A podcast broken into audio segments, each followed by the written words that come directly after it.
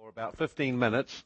I'll just begin to minister to people. Then later on at the end, I'd like to pray for everyone, just lay hands on you for impartation to grow and to get and to expand in this whole area of ministry.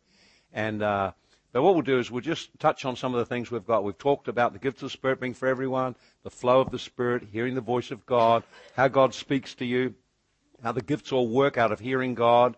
It's not so religious or so outrageous. It's just actually quite simple and very natural. And then we saw then how to get words of knowledge. We saw how to get prophetic words, how to actually pick up a thought, pick up an idea, and begin to move. And then you have to then learn how to minister to people as well. So we'll give you a few practicals on that, but I might just pray for a few just to get warmed up. And then we'll look at the area of healing, and then faith and miracles, and then just some practicals in ministering to people and pray with you. Now, whatever you get, you've got just the seeds of it. Everything that you grow into your future, you have to grow by diligently working with God in this area. So you can have a one-off seminar, get some experience, see God work, have Him work through you, and go no further. Or you can make a decision, I want to grow in these things. And all of us have to make growth in this area a pursuit. It just does not happen. It's a pursuit to stay alive in the Spirit. It's a pursuit to deal with issues in your life. It's a pursuit to keep stretching out, looking for opportunities and letting God work with you. And it's a, it, it takes uh, courage and effort to put yourself out in the risk zone. It's easier to be comfortable and not do it. But it's so exciting when you do. it's so exciting when you do. So it's God's plan in this hour that the church be filled with power and to go out the community and that most of your ministry is done outside the church walls. So we've provided like a, an easy, safe setting and I've tried to break the teaching down so you could see it easily and then begin to just have a chance to practice. And all of you have really broken through uh, beyond where you started and some have discovered you've got some internal blocks. How many found that you started to notice internal blocks? in your life. Okay, that's all right to have those. That just is where you are in your stage of your journey. Let me just help you by describing the internal blocks. Most of those internal blocks have to do with yourself. They have to do with fear. They have to do with what you believe about yourself, about God, and about circumstances of life. And so when there's a block, it means you're not connecting with your heart. So you say, I, I don't know why I'm not connecting with my heart, because your heart is pre-trained to shut off when it's in certain conditions or situations. So all of us, the Bible tells very clearly uh, in Proverbs 4:23, keep your heart with all diligence, for out of your heart flows the issues of your life. So your life, what you live out, actually comes out of not all that you think, but comes out of the issues that are in your heart. And those issues you learn over the course of your life. So some of the things that are blocks in the heart are what I'd call generational curses and generational spirits. They're generational in origin. You were born into life with them. And that you can be delivered of those blocks. Unless you're delivered of those blocks of the iniquity and the spirits around it, you tend to repeat the patterns of your parents, although you fight against it all the way and don't want to be that way.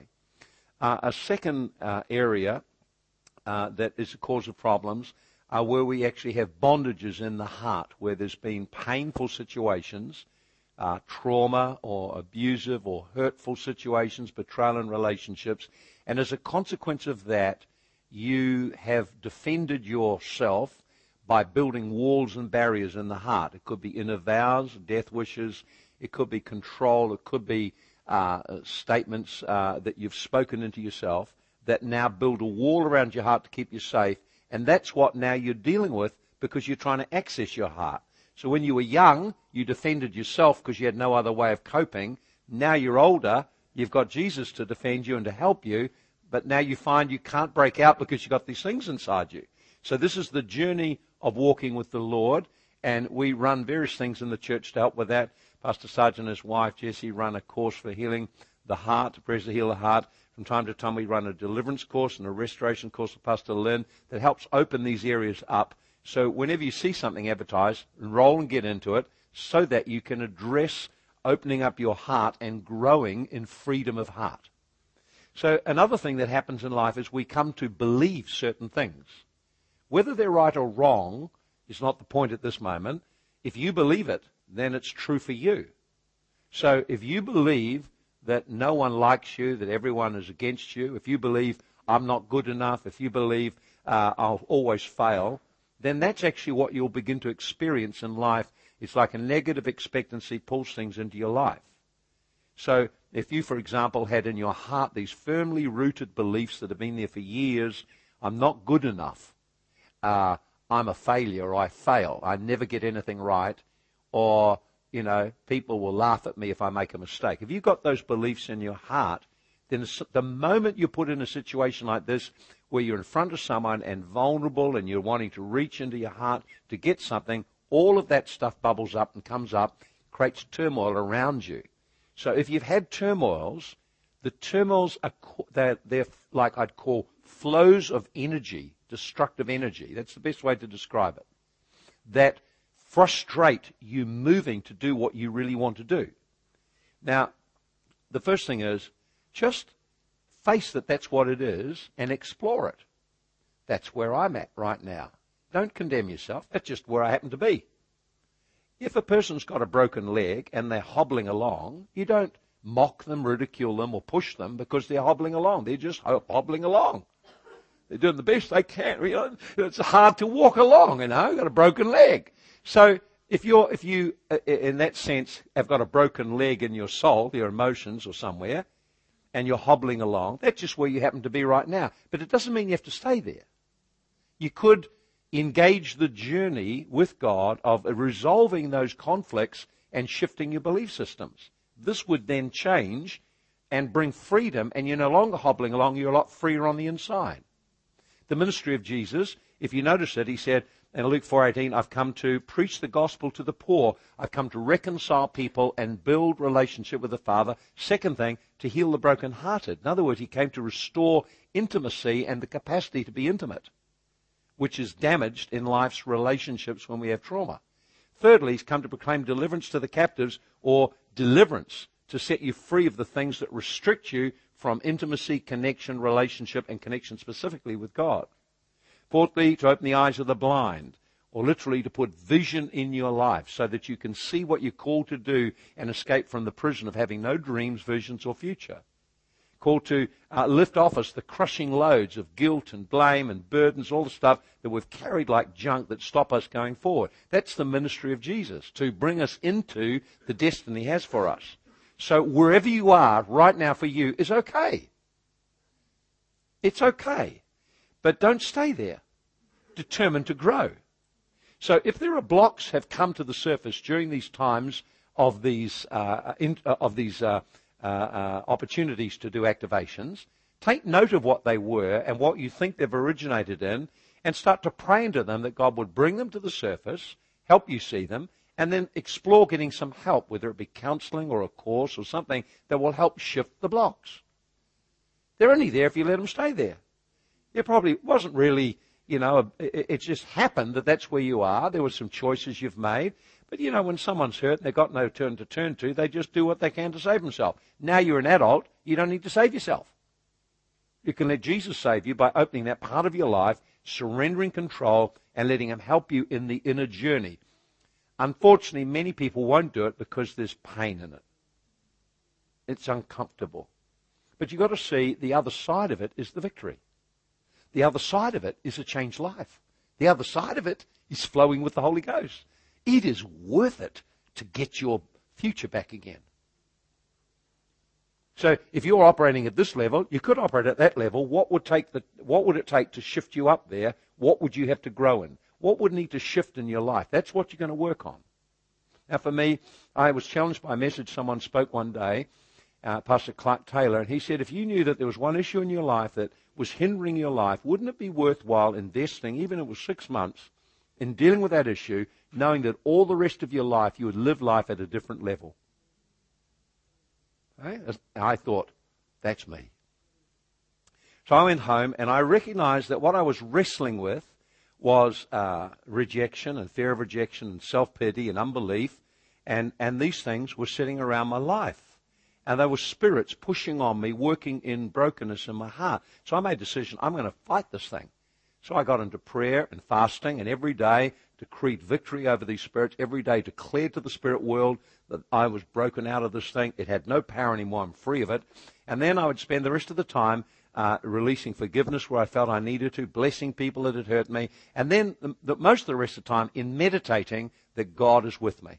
I meditated Psalm 23 in the presence of God being with me. I took time to picture it, imagine it, imagine what it would feel like to have Jesus, my friend. I would picture it. It felt ridiculous.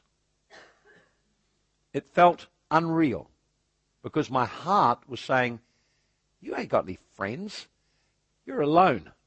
Nobody likes you. My heart was lying all the time. And I had to reject the lie and meditate on the truth until it began eventually one day the truth become real in my heart.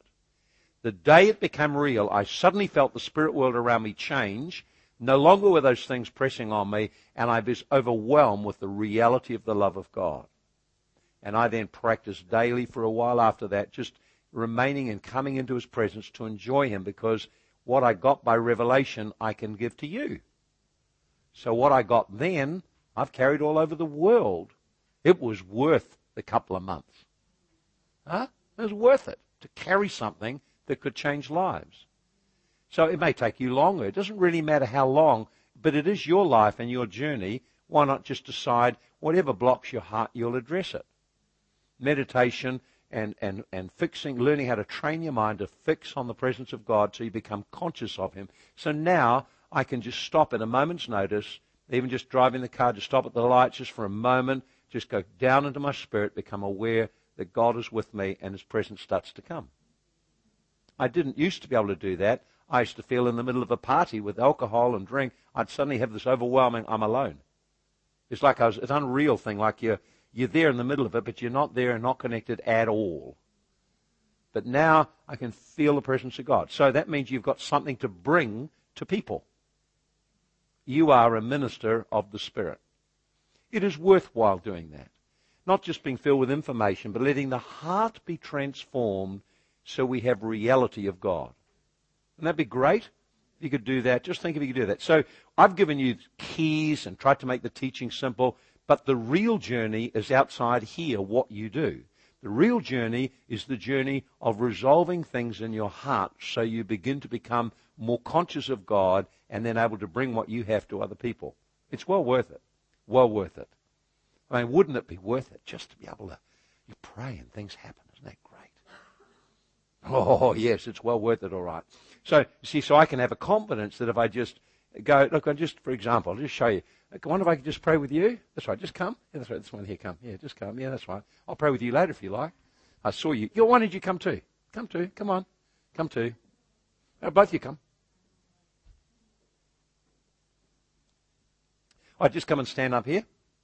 That's right. Okay, then wonderful. Thank you. Can I practice on you? See, good. I'm still practicing. See, and, and great to have people, happy people, ready to let me practice on them. Isn't that good? Now, what I want to do is I want to just talk to you just for a moment about just this power of meditation to change the spiritual uh, realm that you live and flow in. And so, all I want you to do is very, very simple. You don't have to do anything at all. You just have to relax and close your eyes.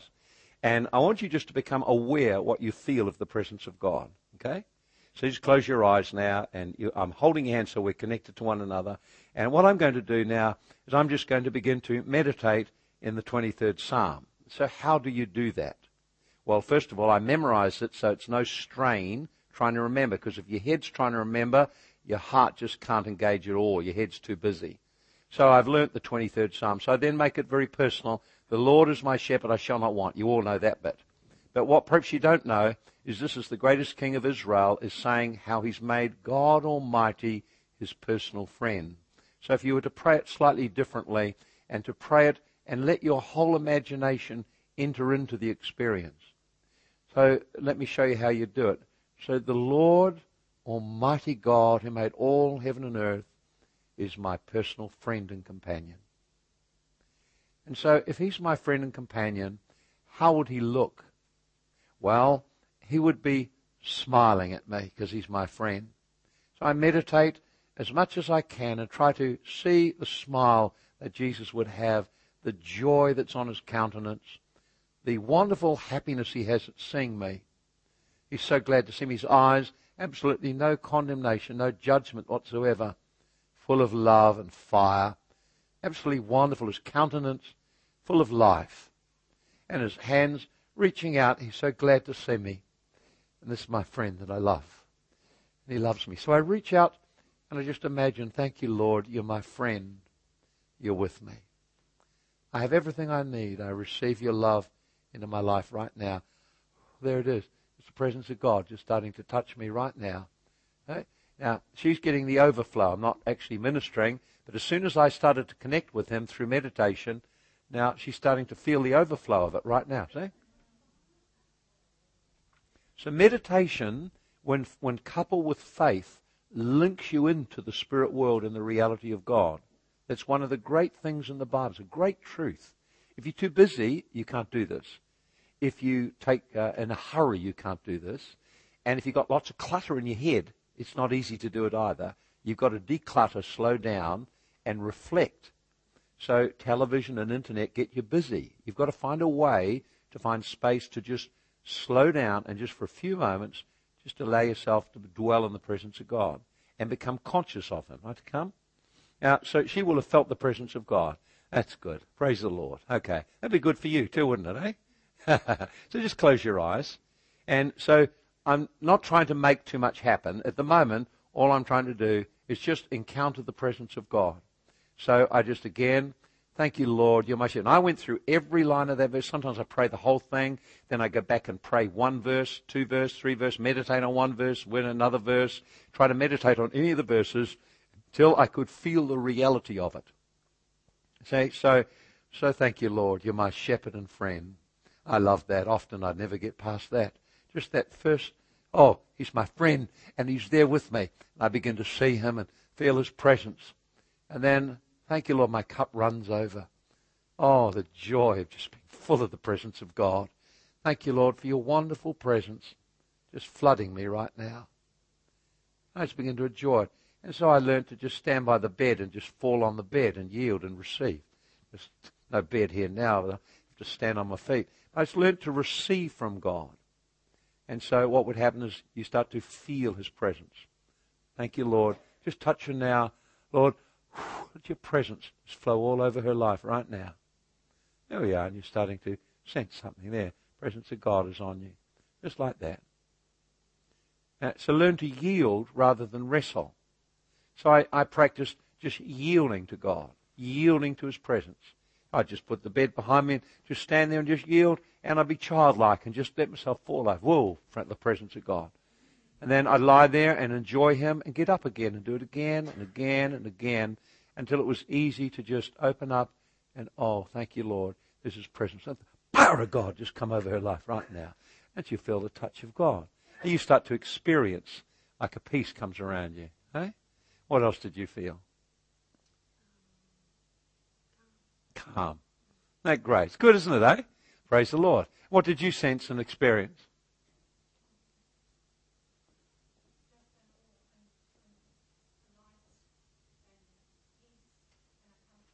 Yeah.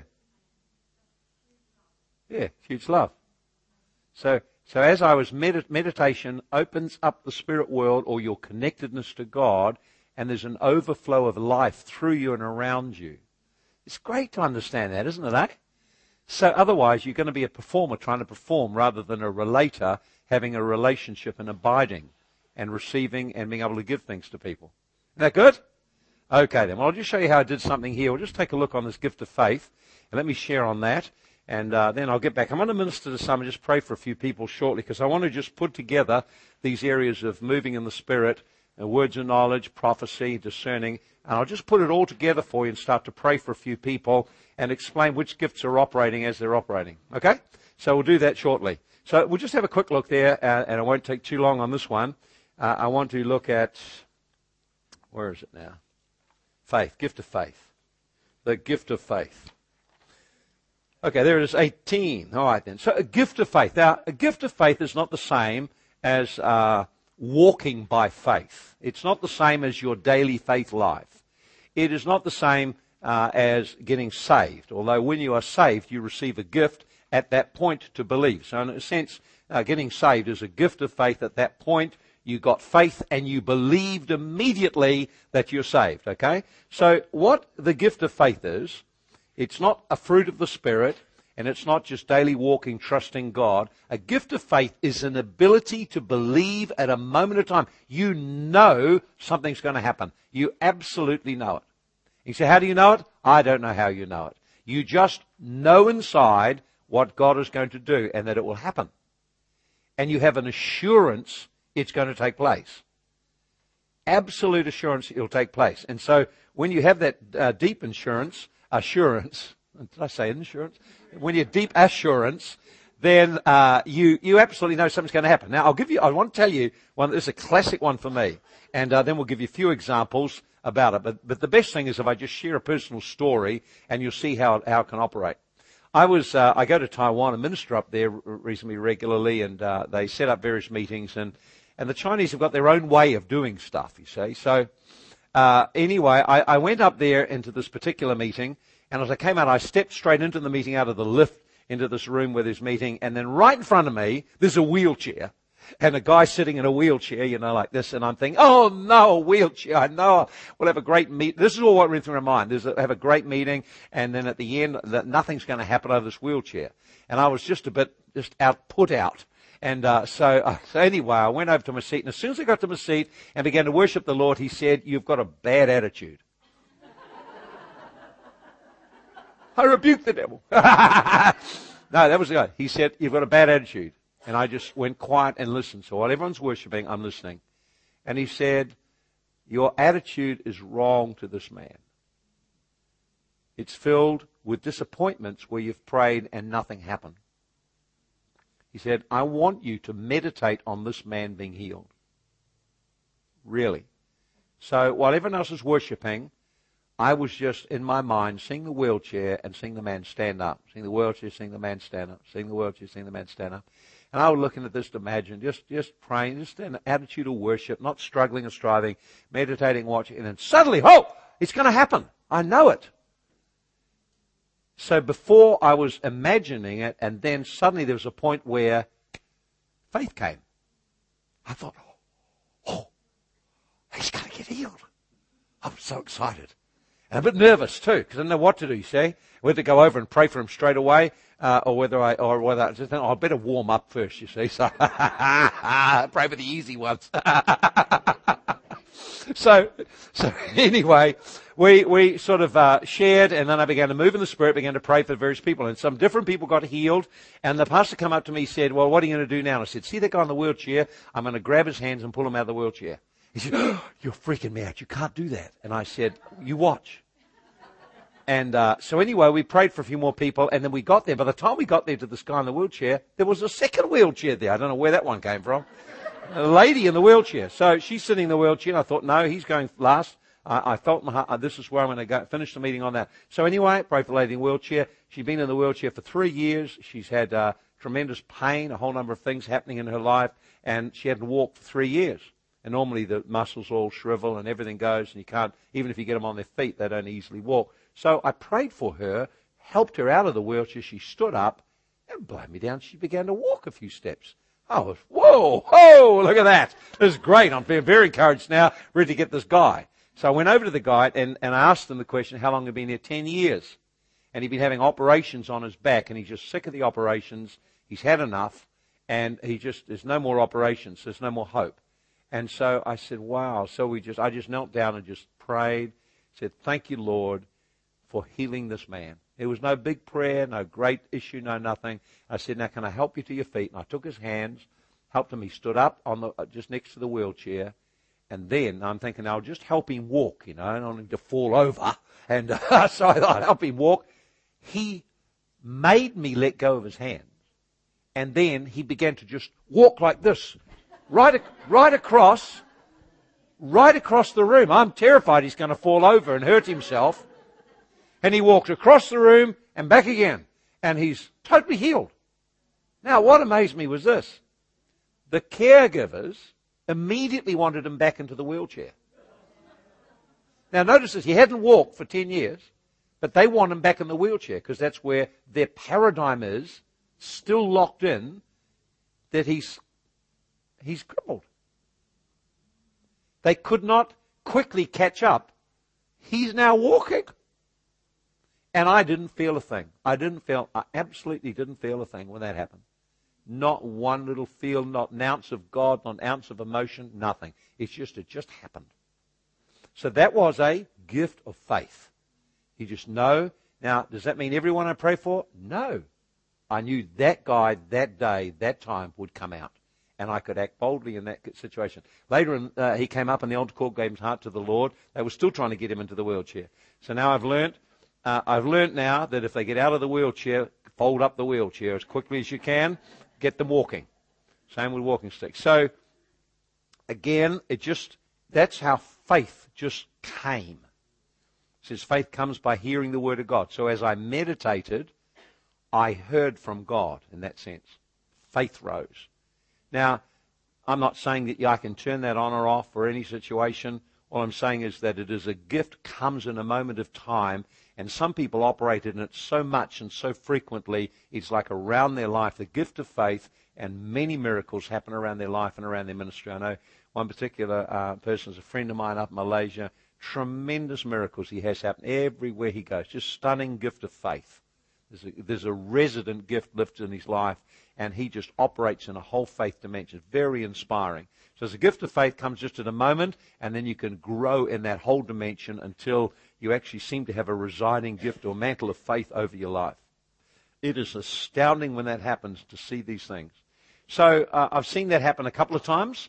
I had, uh, as I one, I had a lady that was totally deaf and born deaf. I prayed for nothing happened, and then I felt something in me rise up. I don't know. I cannot describe. It had to be faith. I just refused to give up. I prayed not once. I prayed four times. On the fourth time, her ears popped, and she could hear. Imagine if I just quit and had given up after the first time. She'd still be deaf. What about the other guy out in the wheelchair? Imagine if I'd allowed myself to stay in that cranky, unbelieving attitude, he would still be in the wheelchair. People need someone to break through on their behalf. Why not you? Now, you don't necessarily quickly get to that. You, you grow your faith level by level. So don't matter uh, how many times you pray and something, nothing seems to happen. Just keep meditating on the Word of God, expecting God to work in your life, and believing that you'll break through and come into different dimensions. Amen? Praise the Lord. Why don't we get you to step out in faith for something in a moment, eh? That'd be good. Step out in faith and pray for someone. Ah, that'd be really, really good. Then we'll just look at the gift of healings and uh, gift of healings and uh, working of miracles, and then just uh, some practical keys. And uh, so why don't we just get you to do something with one another? How about that? So uh, I tell you what, this would be quite a good thing to do. Uh, and this is, we'll get you now into groups of uh, about four or five. And this is what I want you to do. I want you to put one person in the middle and the others all get some word of encouragement for them. So instead of it one to one, you maybe have at least three people ministering to one person. No more than three, so no bigger groups than four, or it just takes too long to do it. So you get one person in the middle, and then you all pray, and then one by one you share a word of encouragement for them to bless them, encourage them, and help them. How about that? We do that? Okay, let's do that. Okay, let's be seated. I want to get on with the next session. And uh, then we want to just minister and then pray for you. Let's be seated. And uh, this time look at uh, section 19, gifts of healings. Gifts of healings. And in 1 Corinthians 12 verse 7, the Bible talks about to another is given gifts of healings by the same Spirit. Notice he used the word gifts of healings. And so a gift of healing is a gift given to you at a time where you just have faith for someone to be healed. Now, what I have noticed happens is that when a person has a gift of healing, there is always a result take place. So we can pray by faith, or if we get a gift, God gives a gift at a moment of time. You can call it faith, you can call it a gift of healing. The person gets a breakthrough straight away at that time. And so notice there's gifts of healing, not gifts. So you can, uh, what I have observed is some people get very good in praying for backs. They'll just get freedom. Every time they pray for a back, they've got faith for backs. They've got like a gift of healing around their eyes. Some have got it for ears. Some will have it for other areas. So you, so people can develop uh, and focus in a particular area of healing. So some are very good in getting deaf ears open. Some are very good at getting backs and joints healed and freed. And you get them to pray, they get 90 to 100% success rate. They've got a gift around their life of healing that's faith for that area. Uh, I was reading just concerning Todd Bentley and uh, some of his ministry, and uh, he, he, he teaches on how that you grow from level to level in this area. And he had a point where I think his, one of his family members, his mother, was deaf, and he began to contend in prayer for breakthroughs with deaf people. And he prayed for hundreds and hundreds of people, nothing happened. Just began to contend, and eventually got a breakthrough. Once he got one, it just kept growing until now, wherever he goes, he will pray for the deaf and get something like 80, 90% of people with deaf ears will open up. So he got, it is a, that's a gift of faith or a gift of healing in that area. So we're all on a journey, so don't compare with someone else. Just settle in your heart how God wants to work with you and start to believe to grow in that area. And so uh, let's just give a couple of examples of it uh, in Mark chapter 16. And we read here the Great Commission. Uh, we're commissioned to go into the world, which is full of sickness and demonic oppression. And it says we're to preach the gospel about how people can come to Christ, come to God, come to know the Lord and walk in his kingdom. But it says, notice this, it says in verse 17, these signs shall follow them that believe. In my name they'll cast out devils. So if you can believe for it, when you pray, demons will come out of people. You have to believe it'll happen, not doubt or wonder whether it'll happen. It says in the last one, they shall lay hands on the sick and they shall recover. They'll lay hands on the sick and they shall recover. And that means uh, gradually or progressively come to a state of wholeness. So when we think of praying for healing, we tend to think of it all being instantaneous. That was kind of like a mentality I had, probably seen it in one of the movies or something. I had this idea that we pray, there's this immediate miracle, everything's just exactly back to normal. And I realize actually in real life, God does not seem to operate that way. He operates in different ways around the healing area. So for a gift of healing, at a moment of time, you just know in your heart when I pray, something's going to happen. That's a gift of healing. The rest of the time, we just pray by faith. In other words, we follow the scripture, they lay hands on the sick, and they shall recover. So uh, sometimes you get a miracle. The healing is immediate. So the transformation takes place immediately. Like if a deaf ear is open, it is immediate. They hear or they don't hear. But it can come in a couple of stages where they hear a little then it comes complete and they hear the whole. Uh, same with the eyes. If the eyes are either not seeing or seeing. And if they're not seeing and you pray and they start to see a little, then pray again and then they, and believe for it to be progressive. So I have noticed that sometimes, the majority of times I've prayed, I've had to persevere in prayer and believe that this one would work and then they break through and they get the miracle. So sometimes I've seen cataracts healed, uh, just gone People couldn't see, and then put they see. And uh, just, but it took praying a couple of times to push through the barrier and the resistance that was there. Same with the hearing of ears. Uh, I began to grow faith for walking sticks, you know, for walking people on walking sticks to be healed. Uh, initially, I, would, I just hated praying for people walking sticks. I'd want to one the other way because I never got any results. I just didn't like that. But I made a decision I'd persevere and believe God I could get breakthroughs. And so I started, and then so now when, most of the time when I'm in Asia, if I got any any uh, evangelism meetings, I will look for people with walking sticks when I come in. I'll look for them, and I'll ask for them to come up and give it a go. And I've had some meeting. I had one meeting. I had about 45 people get off their walking sticks and walk. But that uh, faith has grown for that area, and so there's some and, and, and, and I found I, I'm getting better results in some areas than I've done before.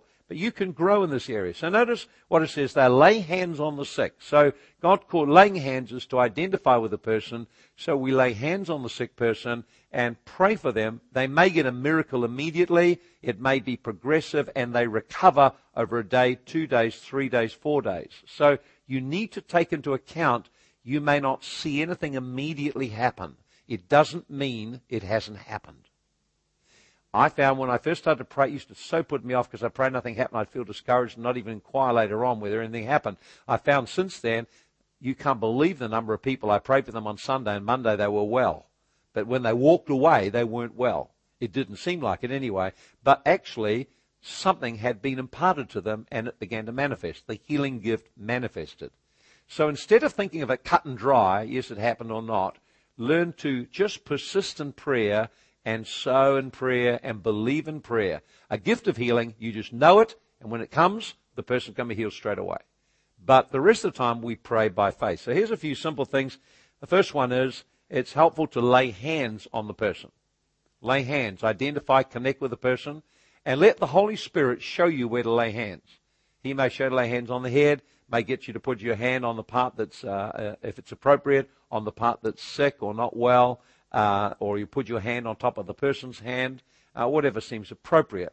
Second thing you need to consider is maybe you need to cast out a spirit of infirmity. If you have a look in uh, the Gospel of Luke, Gospel of Luke, chapter 13 and verse 10, in verse 10, Jesus teaching in the synagogue on the Sabbath, and there was a woman had a spirit of infirmity 18 years and was bowed down and could not lift herself up. So she had a back condition that was caused by a spirit.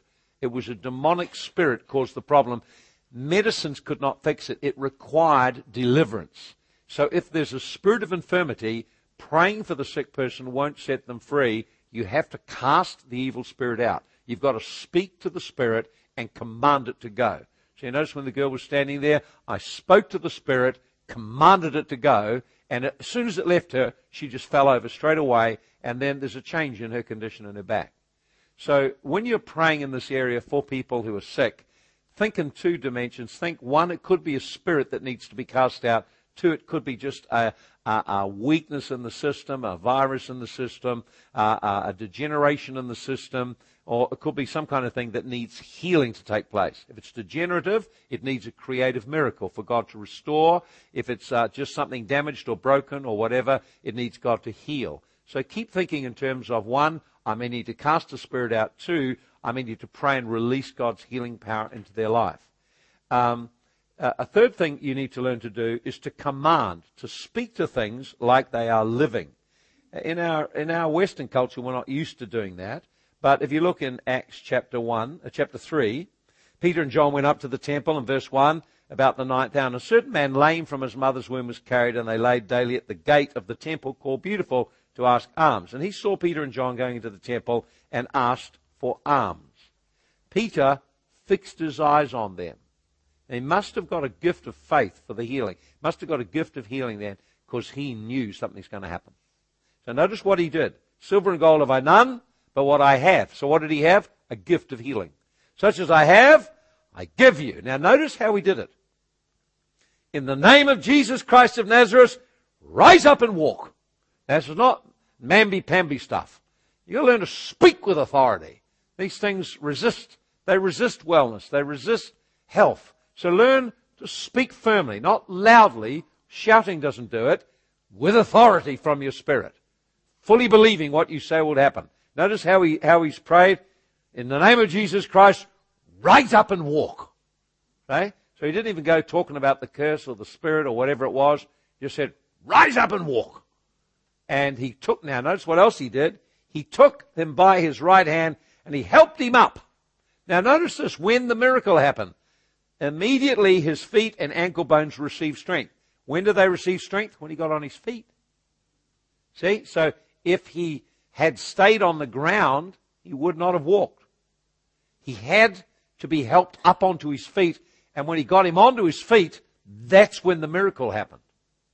So it doesn't always happen immediately when you pray. Sometimes you've got to take an action of faith that precipitates the miracle happening. If you study Jesus' miracles, many times miracles happen when the person did something or when he did something. So for example, remember he told the guy, he put the blind guy put mud pack on his eyes and said, walk through the town and go to this uh, pool and wash, and you'll come back seeing. Now, so the guy walked from when Jesus spoke to him to the pool, and he was blind all the way until he washed his eyes. And when he washed his eyes, he could see. So Jesus required a faith action of him. The lepers, he said, go show yourself to the priest. Now they were still lepers when they walked away from him. But as they walked, they were healed. So when they did what was physically impossible, when they did what they could do, God did the rest. Another, there's another guy standing there and he's got a crippled hand and God, Jesus getting to stand up in the synagogue. And not very nice to make the handicapped man stand up in front of everyone, but he gets him to stand up. He says, now stretch out your hand. Now that's physically impossible, but when he began to do what was physically, when he began to stretch, suddenly the power of God came. Now, it's helpful for you to understand sometimes you've got to get people to do things. So I had one person, for example, a lady had, she had a shoulder and her shoulder was a lot of pain. So I prayed for her. I said, any improvement? She said, just a little. I said, well then, why don't you move your hand? She said, oh, it's pain, it's hurting, it's hurting. It said, oh, it's gone. so it was as she ignored the pain and took the faith action, that's when the healing power began to flow and she got freed and got the miracle. If she hadn't taken a faith action, nothing would happen. So many times when you pray, don't just think God will do it all. Often you need to get the person to give some feedback to you what's happened and then get them to take a faith action. So if uh, I pray for someone uh, and uh, there's no immediate result, I will pray again and try to get them to do something they haven't done before. And it's often in that that you get the breakthrough. Now, one caution, one word of caution. Do not encourage a person or tell them to stop taking medication. You're not a doctor. You're not a prescriber of medication. Therefore, you're not authorized to tell them not to take it. Not taking medication has legal consequences and physical consequences, potentially. So, uh, what is important is we understand if a doctor has prescribed medicine, let the person go show themselves to the doctor and let the doctor release them from the medicine or let them take responsibility. Don't you go diagnosing someone doesn't need medicine anymore. Okay then? So don't encourage them to no longer see a doctor if they're going to a doctor. Just pray for them. Don't be something you're not. You're not a doctor. So our role is to pray for people. We pray for them and see how they are and check them out afterwards and just encourage them then to uh, to um, to continue to thank God for what what's happened to them. So that is the gift of healing. So the gift of healing is different to praying by faith for healing. We pray by faith for healing. We just believe according to the Word of God that if we pray for the person, they can be healed. Are there some people not healed? Yes. Sometimes unforgiveness will block a healing. Sometimes unbelief will block a healing. Sometimes there can be control or occult powers will block a healing. You've got to ask the Lord to show you what blocks the healing. When you get a gift of healing, you just know the person's going to be healed. And when you pray, it does happen, and it happens pretty well straight away. The rest of the time, pray, check the person out, break the power of a spirit over their life, and encourage them to take an action that they haven't taken before. So there's ministry, the healing gift of healing. Now, gifts of healing are wonderful. Pray for gifts of healing. There are so many sick people. They go to chiropractors and doctors and cost them thousands of dollars, and here one prayer could set that person free. What a great thing if you could begin to flow in gifts of healing. In your workplace, wherever you are, people can be stunned in the community. They just get a healing in the workplace, get a healing wherever you happen to see them. And they get so shifted, it's quite astonishing uh, the effect it has on their life. Wouldn't that be great? Now, related to gifts of healing are the working of miracles. And we won't spend a lot of time related to that area, but a miracle involves the breaking of a natural law. It means that the natural laws are overridden by the realm of the Spirit. God brings the superior power into play. And so there are heaps of miracles in the Bible where God has invaded the natural realm and a miracle took place. Give me some example of Peter walking on the water. You can't walk on water. You all know you can't walk on water. So what kept him up? The power of God. Now I guess, how did he know? I guess he never knew he could walk on the water until he stepped out of the boat and got his foot in the water and who knows how far down it went before it was solid. You don't know. There's been examples of people doing this in Indonesia during revival, crossing rivers that you couldn't cross, and the people came after them, went in the river, and they were swept away. It was that deep. So there are many examples. Uh, the feeding of the uh, 5,000. You notice that what Jesus did was He took the bread, he broke it, he blessed it, he spoke over the, over the bread, he spoke words over the bread, he looked up to heaven to the source, spoke words over the bread, then broke it and gave the disciples. Now at that point, it still hasn't multiplied. It was when they distributed it began to multiply. So if they give out a piece and there's another piece taking its place and so on and so forth. We, we uh, heard from Heidi Baker in Mozambique and they had a, uh, a huge number of people to feed large number of people to feed. And they looked at the food they had, and it wasn't enough, so they just began to pray over it. Well, they fed everyone and had food left over. No one knows how they did it. So I've heard a whole number of stories like that in modern times of the food just being multiplied. How did it happen? They asked God what to do, just prayed over it and distributed it out, and God did the rest. It was a miracle, a work of miracles. So the many, so some aspects of miracles are overriding natural laws. Another aspect of miracles is deliverance. Deliverance is a working of miracles.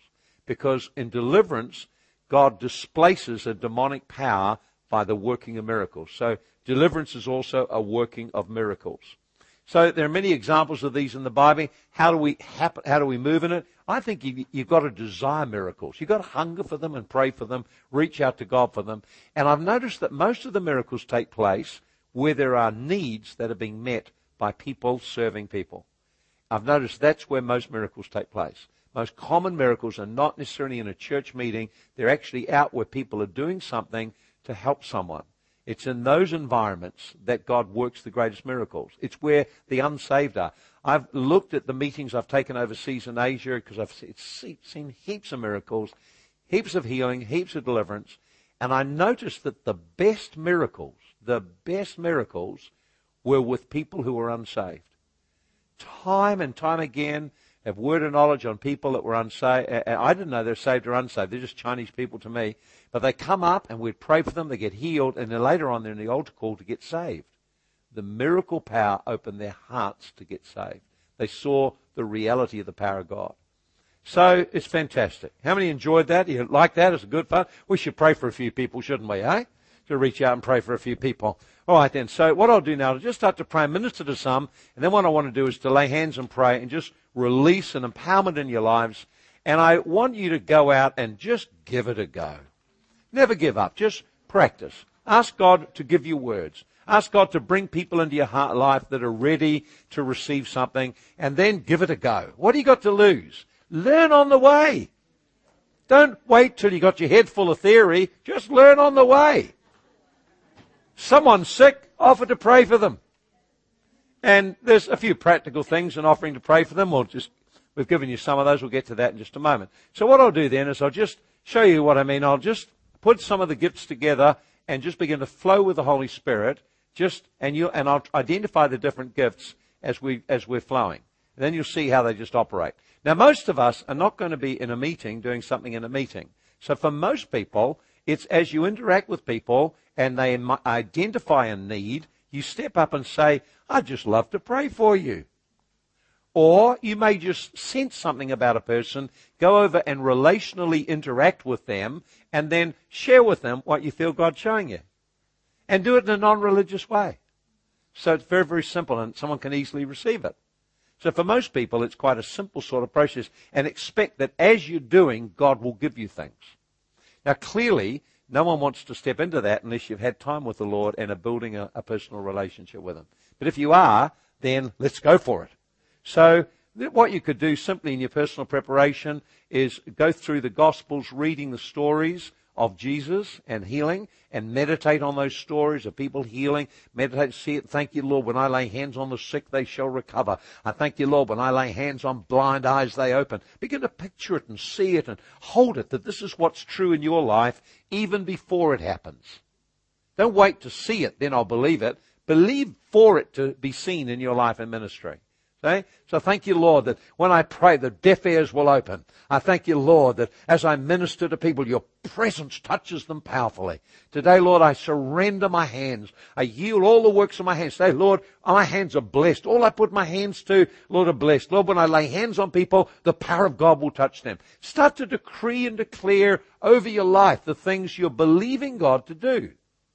We talked about removing some of the blocks in your heart, but arise expectantly day by day. Today, Lord, bring someone into my life who is in need of prayer or help and show him to me in a way I can see him. And then enjoy looking out for people. Give it a go. You know, and if nothing works or nothing happens, what well, you nothing to lose. Just, well, you were giving it a go. And it's in the giving it a go you grow. I've never seen anyone get anywhere by just filling up on books, information, and meetings. It's actually, at the end, you just got to get down and pray for someone and see what will happen. You might be surprised what happens. And there's an element where you don't know until you're engaging with them what God will do. So, for example, if I was just to pick this girl out here, would you like to come up? Yes, that's right. Why not? I want to come up here. That's it. They say, what are you going to do? I said, I've got no idea.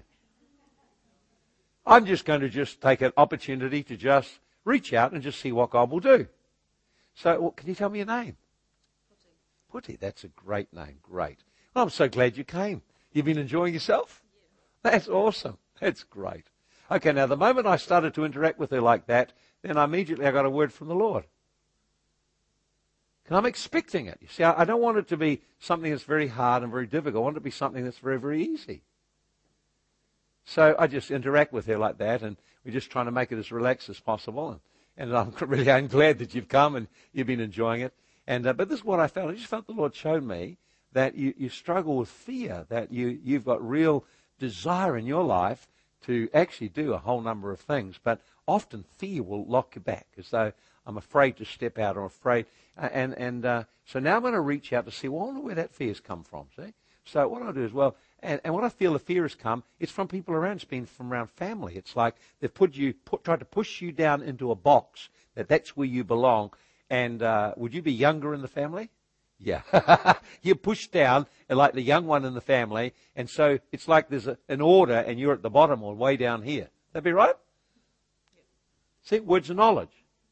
See how, now, can you see it sort of natural? It just flows naturally. I'm just talking with her. Okay? And so what, I, what I'm seeing is that this, is that God's wanting you to, you're not in a box any longer, and you're not subject to that any longer.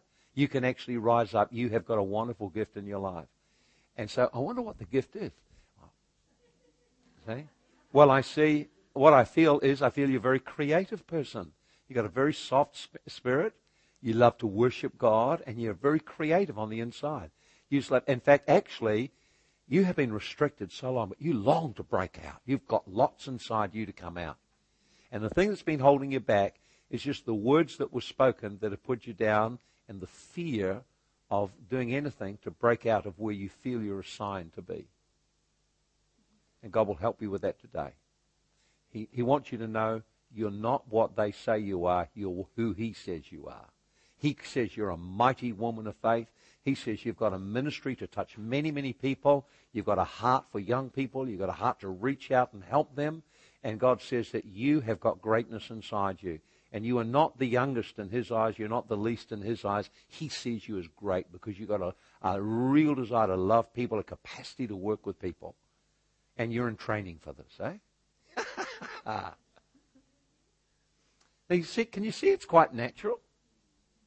And, and I can see you're already being touched because you know I could not have known any of these things. I don't think I've met you before today.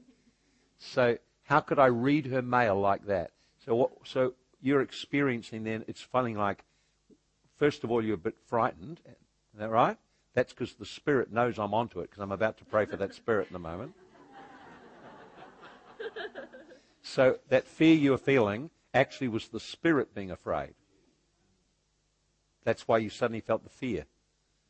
So, and it's like it gripped you suddenly. That's because the, the, the, the, law, the, the demon knew I'm onto it. And he knew what's going to happen. And so you, you suddenly feel his fear. It's not your fear, it's his fear. He's the one afraid. You've got nothing to be afraid of. God loves you. I love you. The people here love you. Well, there's nothing to be afraid of, see? But the fear you're feeling is actually not your fear, it's the demonic fear. Huh? And it's, but it's gripped your life for years. It's been like a, a part of your life, see? And you don't have to live that way anymore. Okay? You don't have to live. Today's change day for you. You're not going to go back into that box. Go back into that way. All right then? So we want to pray for you now. All right then? Okay, this isn't to see your heart's being touched. That's right. That's, that's great. We need tissues. okay, can I take your hand? Now just come forward a little bit now. All right, I want you to close your eyes. Close your eyes. Now, this is, I'm not going to ask you to do this in front of everyone, but there's some specific people that deeply hurt you. I want you just in your heart to picture them and then release forgiveness. Lord, I just forgive them. I forgive them for what they said. I forgive them for what they did. I forgive them for how they treated me. I forgive them for boxing me in like they did. Just let it go. God sees your heart. He knows when that's there. And not forgiving will block the deliverance, you see.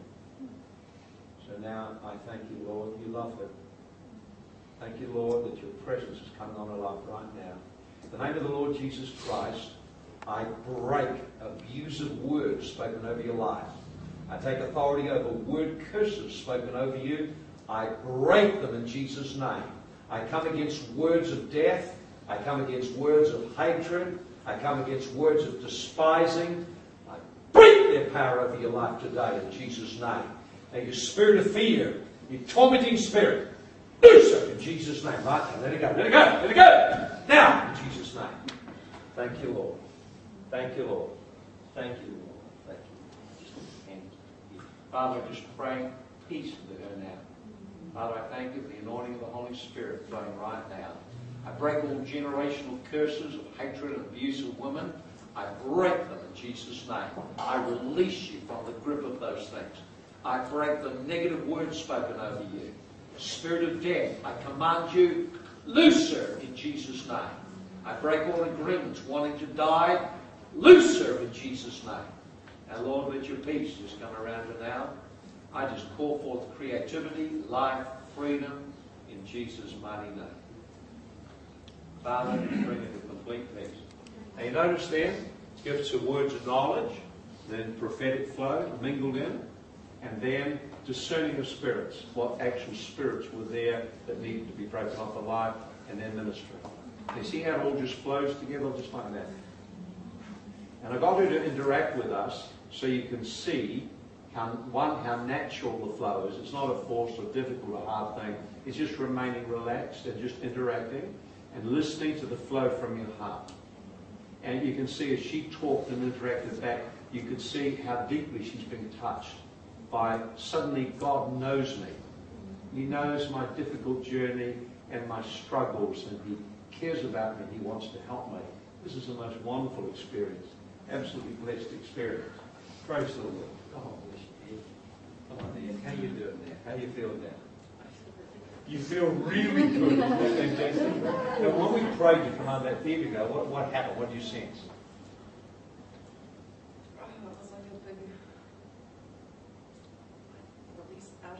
Something came out of you. You felt something leave you and go out of you. You won't feel the same again. You'll feel quite different. No, not heavy. No, it's gone. It's gone.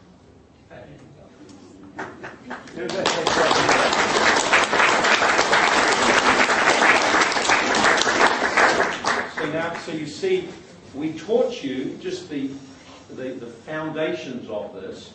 All you've got to do is grow in it, and your home, who knows what you could do. There's no limits. There's no limits, really, what you could do, because God has got an area of people for you to meet with and interact with that I'll never meet. And so He wants to work through you to touch them. And not in a church meeting, but outside, wherever you are. Isn't that exciting possibility that God would use you in such ways? Isn't that great? So praise the Lord. Well, there's someone here who has trouble at night times, and uh, there's a woman, and you wake up with severe nightmares. You have these tormenting nightmares. You wake up, and they're quite a trouble for you. Uh, they occur quite regularly, they disturb your night, and uh, you wake up and you're quite frightened. Who's the woman that has that problem? You can just come right now, we'll pray for you. Woman, young woman, you've had this problem for quite some time. God wants to set you free. Who's the woman that has these nightmares? You wake up with these tormenting thoughts and dreams. I'd love to pray for you right now. Who's that person? You think that's you? Just come quickly. Come quickly. God bless you. The idea. Come on up. That's okay. Doesn't matter if you're the only one comes up. I'm still happy to pray for you. Great. okay. Ah, you're special today. God, God loves you. He's special. You're special to me. I mean, I'm a practice. and you're special to God. He loves you. Today's your day. You know, you've been wanting so much to have some change. Why would it not be you? Why not you? Exactly. Why not you? And you need to be thinking that way instead of why me, rather why not me? Okay? Praise the Lord. Okay. And you've had this for quite some time. Now, okay. Now, so, so since you were a child, since you were a child, okay. And uh, there's uh, uh, since you were a child, about eight, six, somewhere around about there. Uh, probably four. Four. Quite yeah. Okay. Yeah. So, and you would wake up at night quite afraid. Okay. Yeah. Do you feel the presence of something around you? Absolutely. Okay. Is it, when's the last time that happened? Probably last night. Last night. It's Okay. constant. Yeah. It's constant torment. Yeah. Okay. All right. So what I'm going to do is I'm just going to help you. Uh, tonight isn't all the ministry you need, but we can just help you with this part of it. Okay.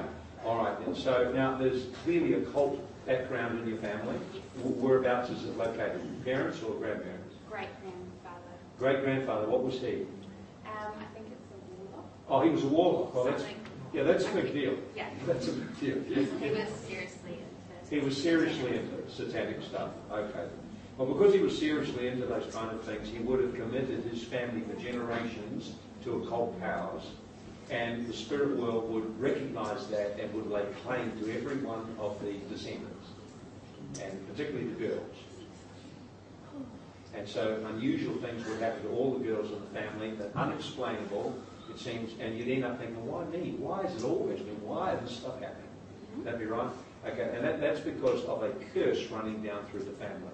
Now, Jesus died for our curses, and so what we need to do is reach out to him. He became a curse so that the blessing of Abraham would come on us. So here's two things that we need to get you to do. I need to get you to follow me in a prayer, just to confess Christ and what he's done. Okay, and secondly, to release forgiveness to your ancestors that have opened the door for this problem. You need to forgive. Hello, we've got a problem. I've tried. Okay. You've tried before. Yeah, I've. Yeah, it's. It's hard. It's hard. Okay. Well, I don't believe today that you can let it go. I'll just help you with that in a moment. And then we need to renounce or speak off your life. Speak words to break that curse. In other words, get hold of your life again. You're going to put the cross of Christ between you and your background. You've got a new start in life. Okay? So forgiving is not a favour you do someone else. Forgiving is for you to move forward. It's releasing the debt that they owe. So when you look back, you did this, you owe me, you've messed my life up. You know, you've got to let go and say, hey, that's not my business, that's God's business. I'm just releasing it so I can walk on. So unforgiveness will lock you to your past. It just keeps you frozen in time. You can't move on. So that's why it's so important. Not only that, God forgives us so much. Has God forgiven you much? Big time. Big time. Well, that's called grace. We don't deserve it, but He gives it. And so to stay in grace, we release forgiveness to others. Not because they deserve it, by the way, Yeah. but just because that's what we do. We want to stay in grace, we let grace go to others. So letting go is letting go. Okay? We're all right. Now, I needed to do this because it's no use me ministering without your understanding a little bit about the part she has to play. See, I can't just fix all her problems. What I need to do is lead her to the one who does. And there may sometimes be a part she has to play. Notice I talked about the other sister letting, the um, what are you letting the forgiveness go in the heart. It was quite important to do that. So from a heart level she let go, then she's free to get out of that stuff. And the spirit left straight away. So something will happen this time. So uh, I may get the names of certain spirits and, and, and things to pray. It'll be discerning of spirits and uh, operating in revelation knowledge to do that. Okay? So we're on the way now. Now, how are you feeling? You look like you're getting agitated. Yeah. Okay, tell me what you feel. Pretty exposed. Close your eyes and turn everyone off. And, and, and folks, just, just let your heart reach out with love to her. You know, this is a very vulnerable position to be in, just in front of everyone like that. And I just appreciate your honesty. And, uh, but anyway, it's over in a few minutes, eh? And that's the great thing. And I just thank you for just being willing to just respond and be so open. It really is wonderful of you to do that. And uh, we can all learn and we're all with you. So you may be watching. What I'd like you to do is to be praying, praying quietly in tongues. And let's all join together. She's part of our family, the family of God. And when one suffers, all suffer. So let your heart flow with compassion. We don't know all she's faced and gone through, but what we're looking for is God to bring relief. All right? Okay, so just close your eyes. Just make everyone vanish for a moment. There's just you and me and the Lord here. Thank you, Lord. I want you to follow in this prayer. Father, I come to you in Jesus' name. I confess Jesus Christ is my Savior and Lord. I'm redeemed by the blood of Jesus from every curse. I belong to you, Jesus.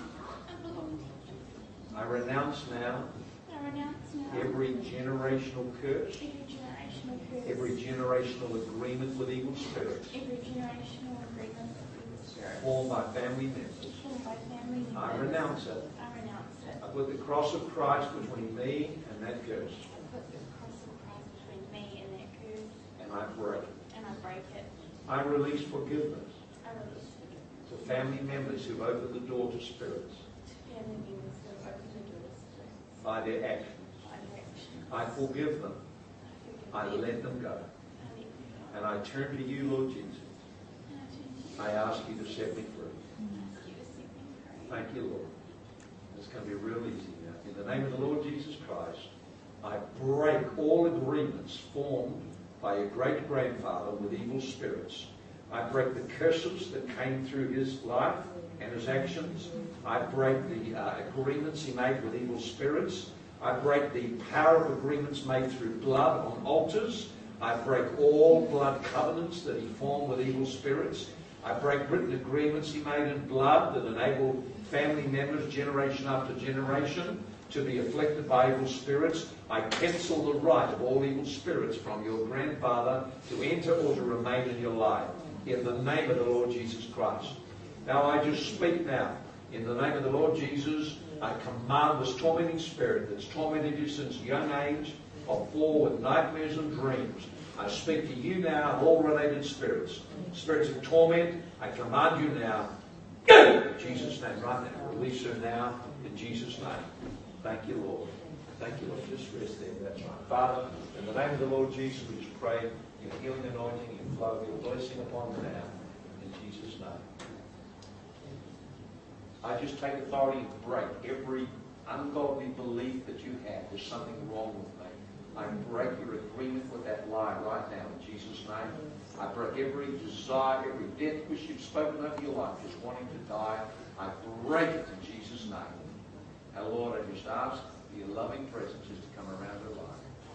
Thank you, Lord. You love her. Fill her. In Jesus' name. There we go. There you go. How about that? Wow. How's that?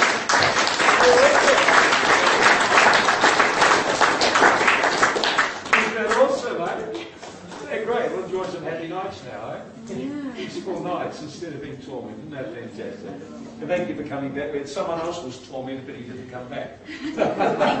so I want to thank you for your courage in coming tonight. And just, let's give her a great clap.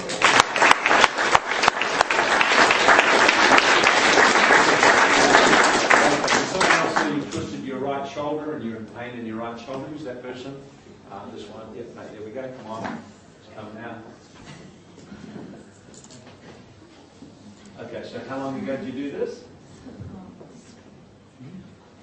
been having like two a couple of times in January. Right, so all since January you've had problems with that shoulder. Yeah, I, I've been trying to cut it out myself at home.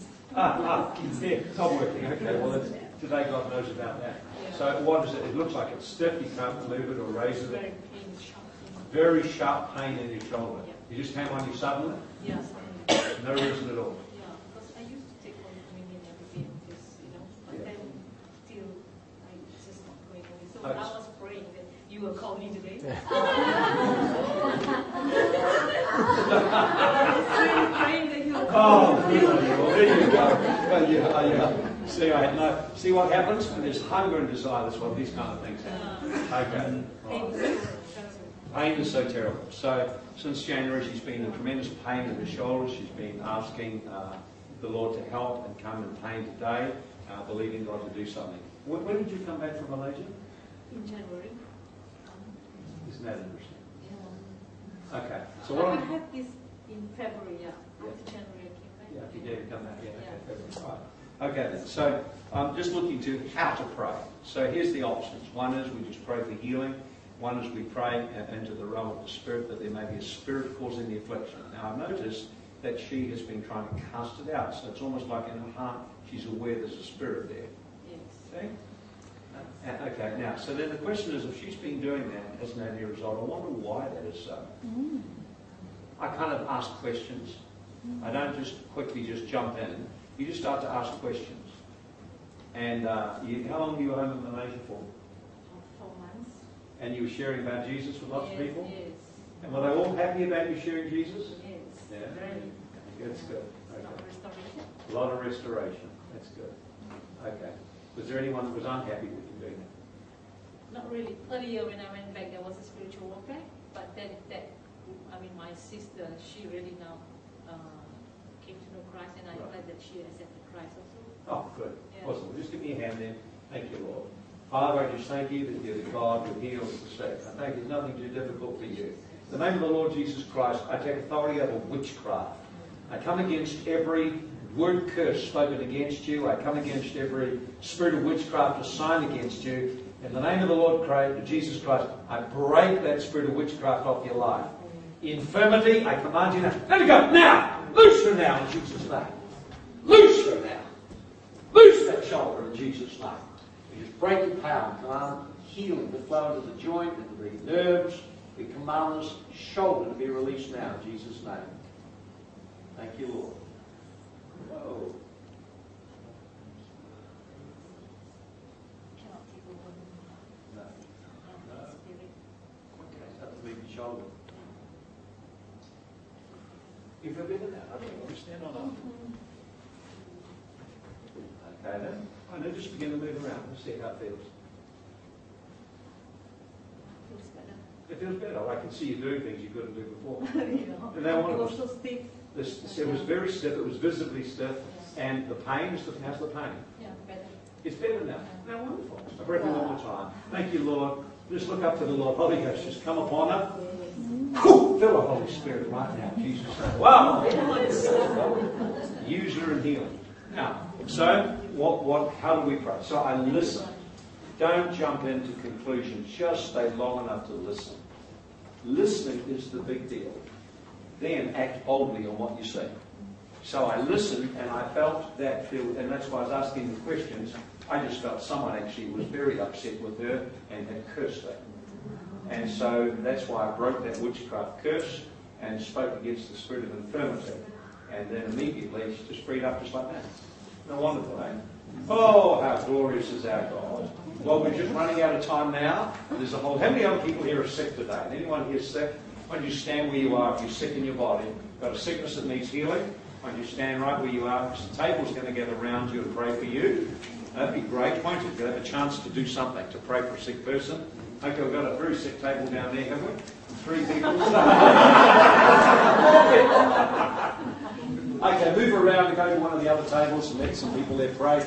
Gather around the ones who are, have got a sickness.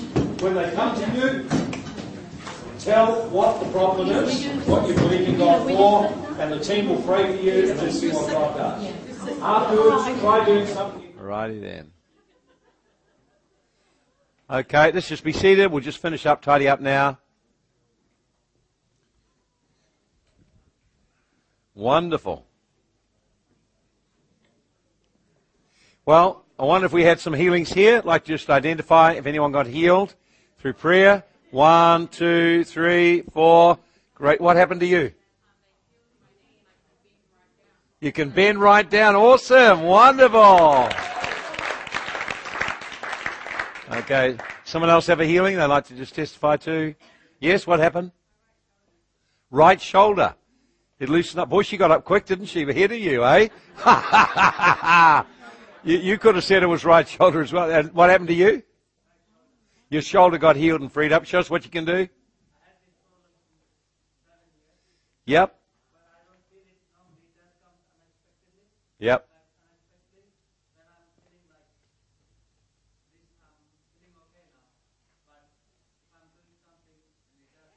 Yeah. Great. Right. Okay. Wow. Wow. So, praise the Lord. God's touched you today. Wonderful. Come on, let's give it a clap. Amen. All right then. Praise the Lord. Why don't we just pray? I'd love to just pray for people just to get an impartation, just so you can go away fired up. So why don't you come up, just make rows here. We'll quickly pray for you. Front row stand here. Second row, eyes open, catching. And, okay, and, uh, and, uh, where's Pastor Lynn? Would you like to come up and help us with praying for people? Joy, like to come up and help with praying? If you can get away from there, you can come up and help pray well. That'll leave Horowai with the cameras. Okay, just lift your hands up. You come, you know what it is you've come for. You're wanting God to touch you. Just close your eyes, lift your hand up now. We won't pray for you if there's no one behind you to catch you. I don't want you to fall over. There's no one there. That's right. Okay, are we ready? Okay, let's begin to pray in tongues. Just pray in the Spirit now. Thank you, Lord, for your goodness. Thank you for your presence. Thank you for your power. Thank you, Lord. Holy Ghost, come. Thank you, Lord. Thank you, Lord. Father, we just pray release, increase of the flowing of the gift of the Spirit. We pray an impartation of faith that from this day forward, each one would be empowered in a new way to bring your presence to others. Holy Spirit, come mightily, come powerfully in Jesus' name. Power of God, just touch you right now in Jesus' name. Thank you, Lord. We just speak to these ears just command them right now. Open in Jesus' name. Release her right now. Thank you, Lord.